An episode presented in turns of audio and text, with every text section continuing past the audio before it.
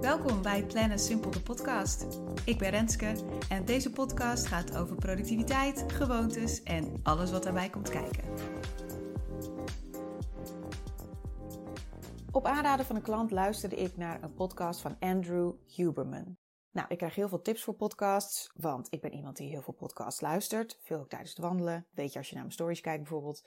Maar deze man wilde ik sowieso een keer horen praten, want alles wat hij doet heeft te maken met wat blijkt uit wetenschappelijk, peer-reviewed onderzoek. Misschien zeg je dat vrij weinig, dus zal ik even kort uitleggen. Peer-reviewed wil zeggen dat mensen uit hetzelfde vakgebied, die ook hun sporen hebben verdiend binnen dat vakgebied, een artikel dat geschreven is over een onderzoek heel kritisch doornemen. Dus het artikel wordt ook pas gepubliceerd als alle kritiek is verwerkt. Nou, ik heb dit proces zelf meegemaakt. Ik heb ook bij collega's het heel veel meegemaakt. Misschien heb je zelf wel iemand in je omgeving die promotieonderzoek doet. Het is tering frustrerend. Je hebt een soort kindje gecreëerd door ontzettend veel werk te doen. Je hebt natuurlijk heel veel data verzameld. Je hebt dat samengebracht in een mooi artikel. Je bent er echt heel tevreden over. En dan gaan mensen er naar kijken die ook verstand van het onderwerp hebben. En dan komt het terug met heel veel commentaar. En je moet dus al dat commentaar gaan verwerken, wil het gepubliceerd worden. En als je een bepaald commentaar niet verwerkt, dan moet je daar een goede reden voor hebben. Dus het is gewoon een lastig proces. Zwaar, vermoeiend, frustrerend. Als het eenmaal klaar is, als het eenmaal gepubliceerd is, tuurlijk, dan ben je tering trots en blij. En dat is natuurlijk ontzettend fijn. Oké, back to Andrew Huberman. Ik luisterde dus naar zijn podcast en ik ging kijken naar de afleveringen die hij allemaal heeft gemaakt. En toen zag ik daar een aflevering over focus. Nou, dan is het natuurlijk een no-brainer. Ik ga eerst naar deze aflevering luisteren. Dat bleek te gaan over heel veel wetenschappelijk onderzoek wat hij had gelezen, of misschien zijn team, dat weet ik natuurlijk niet. En dat hadden ze teruggebracht naar een serie van concrete tips. En ik wil er even één voorbeeld uit noemen om een punt te maken. En dat punt, daar kom ik natuurlijk op. een voorbeeld, binaural beats. Dat zijn playlists bijvoorbeeld op Spotify. En dat heeft ermee te maken met bepaalde geluidsgolven die in je linkeroor anders zijn dan je rechteroor. En dat blijkt dus uit wetenschappelijk onderzoek, zo zei Andrew Huberman dat ook, dat als je zo'n playlist opzet, dan helpt dat om in focus te raken. Dus het is een goede methode als je een soort warming-up wil doen. wil doen. Als je een soort warming-up wil doen voordat je aan een focustaak begint. Dus het is een beetje als je gaat sporten, dan doe je ook eerst een warming-up voordat je echt je workout gaat doen. Wat hij daarbij zegt is, and I quote, It can increase focus en concentration. Dus even de focus op het woordje can. En dat zegt hij helemaal goed. Als ik iets heb geleerd van al die onderzoeken die ik zelf heb gedaan en ook als ik daarover geïnterviewd werd, dan weet je dat je het nooit stelliger mag zeggen dan dat. Dus woorden als uit ons onderzoek blijkt, of uit de data kwam naar voren, of we hebben een significant verband gevonden tussen, dat zijn bewoordingen die je mag gebruiken gelet op jouw onderzoek. Ik heb regelmatig dan ook vragen gekregen wat bijvoorbeeld niet door ons was onderzocht. Dus dan zei ik ook heel terecht van we hebben onderzoek gedaan naar X, waar jij naar vraagt is Y, dus ik mag daar geen uitspraken over doen. Dat maakt echt dat je als onderzoeker integer blijft. Dat is ook gewoon iets waar je ethisch verantwoordelijk voor bent, natuurlijk. Dan valt dus vaak het woordje significant. En om dat toch even kort uit te leggen, significant wil zeggen dat het valt binnen een toevalskans van maximaal 5%. Of tenminste, in onderzoek bijvoorbeeld in psychologie, sociologie, accepteren we een toevalskans van 5%.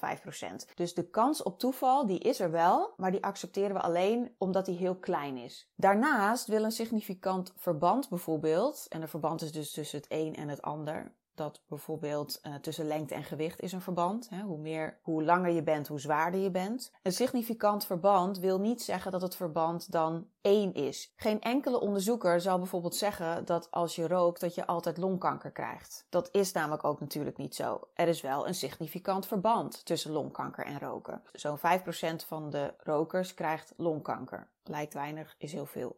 Het is natuurlijk niet zo dat als je rookt, dat je dus sowieso onvermijdelijk kanker krijgt. Nou, wederom, back to Huberman. Binaural beats luisteren om in focusmodus te komen, dat kan dus goed voor jou werken. De kans dat dat voor jou gaat werken is ook veel groter dan wanneer je bijvoorbeeld zegt: Oh, ik ga s ochtends eerst even in het gras liggen. Of ik ga even naar muziekje luisteren van Carnaval Festival van de Efteling. Wat blijkt uit onderzoek mensen dat het meest irritante muziekje vinden. Wil dat 100% zeker zeggen dat het voor jou gaat werken? Nee, natuurlijk niet. En daarbij kom ik dus op mijn punt. Onderzoek kan ontzettend goed helpen om richting te geven aan dat wat wel of niet werkt. Ik bedoel, ik verslind niet voor niks heel veel informatie vanuit wetenschappelijk onderzoek. Maar op individuele basis biedt het heel weinig garanties.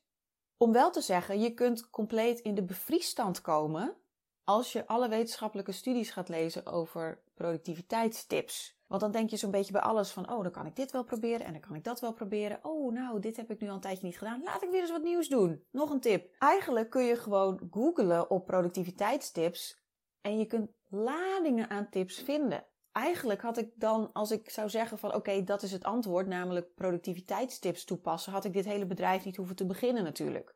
Want die tips zijn overal kan het compleet overwhelming zijn, waardoor je uiteindelijk dus in die bevriesstand komt of dus heel snel ontmoedigd raakt, want je hebt een tip geprobeerd, het werkte niet voor je. En dan denk je, oké, laat maar zitten. Absoluut. Laatst noemde iemand mij een soort wiki voor productiviteit. Nou, dat klonk, dat klonk aardig. Dat kwam naar voren uit het feit dat ik het gewoon mateloos interessant vind om alle tips, inzichten, onderzoeken, podcasts, artikelen en verhalen van mensen te lezen hierover. En om die dus te luisteren, absorberen, verslinden nou, dat allemaal. Jij hebt dat waarschijnlijk voor iets anders. Waarvan je nu al weet, als ik jou een podium op zou duwen en zou zeggen: Jij moet nu een kwartier dit publiek entertainen met jouw verhaal. Vertel even iets over een onderwerp waar je veel van weet. Nou, als je nu al weet wat voor onderwerp dat is, dan weet je dus ook dat dat is waar jij dan de wiki van bent. Daar kun je gewoon zonder twijfel zo over ratelen. Nou, ik heb dat dus met productiviteit. Maar ik weet inmiddels wel en daar heb ik jaren over gedaan, maar goed, ik ben er, dat er maar een hele kleine selectie is van tips die voor mij werkt. Doordat ik natuurlijk een enorme lijst beschikbaar had als een soort productiewiki persoon, goed woord, kon ik ook gemakkelijk uitproberen en kiezen. Zou ik jou aanraden om ook deze manier toe te passen? Om eerst dus alles te lezen en, en te doen en te informeren en dan jouw keuze te maken? Nee, want zoals ik al zei, het kost heel veel tijd voordat je erachter komt, dit werkt goed voor mij. Als ik de eerste 1 op 1 sessie met een klant heb, dan noemen ze altijd een paar dingen die ze hebben geprobeerd. Nou, dat is ook logisch ook. We hebben allemaal, of we het nou willen of niet, te maken met een takenlijst. Daar staan dingen op die moeten gedaan worden. Leuke dingen, minder leuke dingen. Je kiest vaak eerst voor de leuke dingen, maar die minder leuke moeten natuurlijk ook. En daar heb je soms meer voor nodig dan een bak koffie en een kat op schoot.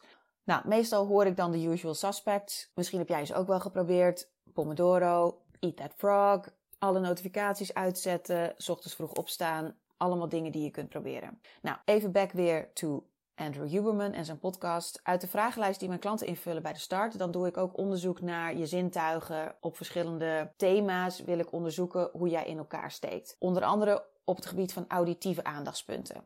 En dat is dus altijd voor iedere klant anders wat eruit komt. Dus sommigen die moeten qua auditieve aandachtspunten in een hele stille ruimte zitten en die raken al afgeleid van een auto die door de straat rijdt, terwijl ze gewoon prima dubbel glas hebben. Sommigen die horen niks of niemand als ze in focusmodus zitten. Die vergeten te lunchen en die moeten zich misschien wel heel erg zorgen maken dat als beneden er brand is en de rookmelder gaat af, dat ze op tijd buiten staan. Dus zo kunnen ze ontzettend gefocust zijn. Sommigen die werken het liefst in een koffietentje, lekker veel rumoer om hen heen. Ik had laatst zelfs iemand die zette hardcore muziek op. Sommigen zouden nog geen twee zinnen tot zich kunnen nemen als ze in een koffietentje een boek gaan lezen. Nou, die binaural beats tip van Andrew Huberman, die ga ik natuurlijk niet geven aan een klant waarbij uit dat onderzoek blijkt dat ze al afgeleid raken door het minste of geringste geluid. Ik bedoel, dat zou onzinnig zijn, zonde van de tijd. En voor mij natuurlijk focuscoach onwaardig. Wil dat zeggen dat Huberman zijn podcast offline moet halen? Nee, natuurlijk niet. Want ik heb heel veel mensen gehoord over binaural beats. Wat voor hen supergoed werkt. Bijvoorbeeld, die kun je terugluisteren, de aflevering van Margot van Hooijdonk over haar gewoontes. Toen vertelde zij ook dat zij binaural beats voor haar supergoed werkt om in focusmodus te komen. Die andere aflevering van Lotte Reelwijk hebben we het er ook over gehad dat wij bijvoorbeeld allebei uh, goed kunnen focussen met de Disney instrumentals. Ben ik een groot Disney fan? Niet per se. Maar er zit iets in die muziek wat positieve vibes geeft. Dat wil zeggen dat het majeur muziek is. It hits all the good notes. Dus het is heel vrolijke instrumentale muziek. Dat helpt mij om in focus te komen.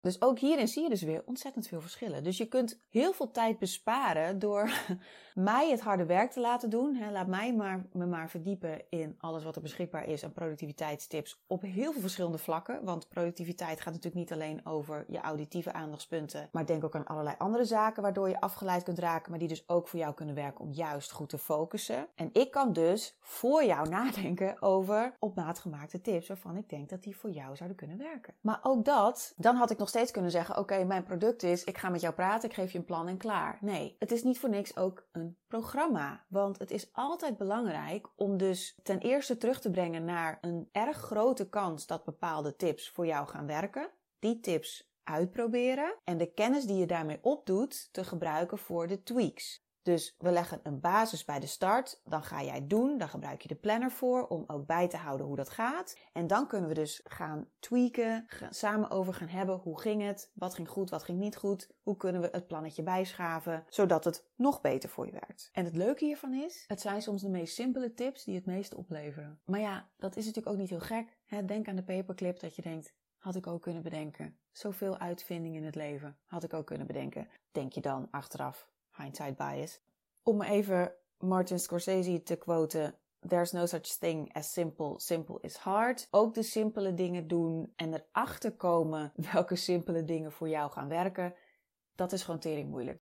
Oké, bedenk je dus als je iets leest, als het gaat over productiviteit, uit wetenschappelijk onderzoek blijkt dat dit en dit kan werken. Focus dan even op het woordje kan. Tuurlijk, het kan voor jou werken als je zegt van dit klinkt als iets wat voor mij kan werken. Probeer het dan en kijk wat de ervaringen zijn. Maar bedenk je ook dat het niet garanties geeft dat het voor jou gaat werken. Heel erg bedankt voor het luisteren. Heel veel succes. Let me know what you think. En tot de volgende. Dankjewel voor het luisteren. Je kunt me vinden op Instagram op @rens_simpel, op LinkedIn op Renske Zuurveen en op www.planandsimple.nl kun je alles vinden over mijn 30 dagen programma's. Tot de volgende!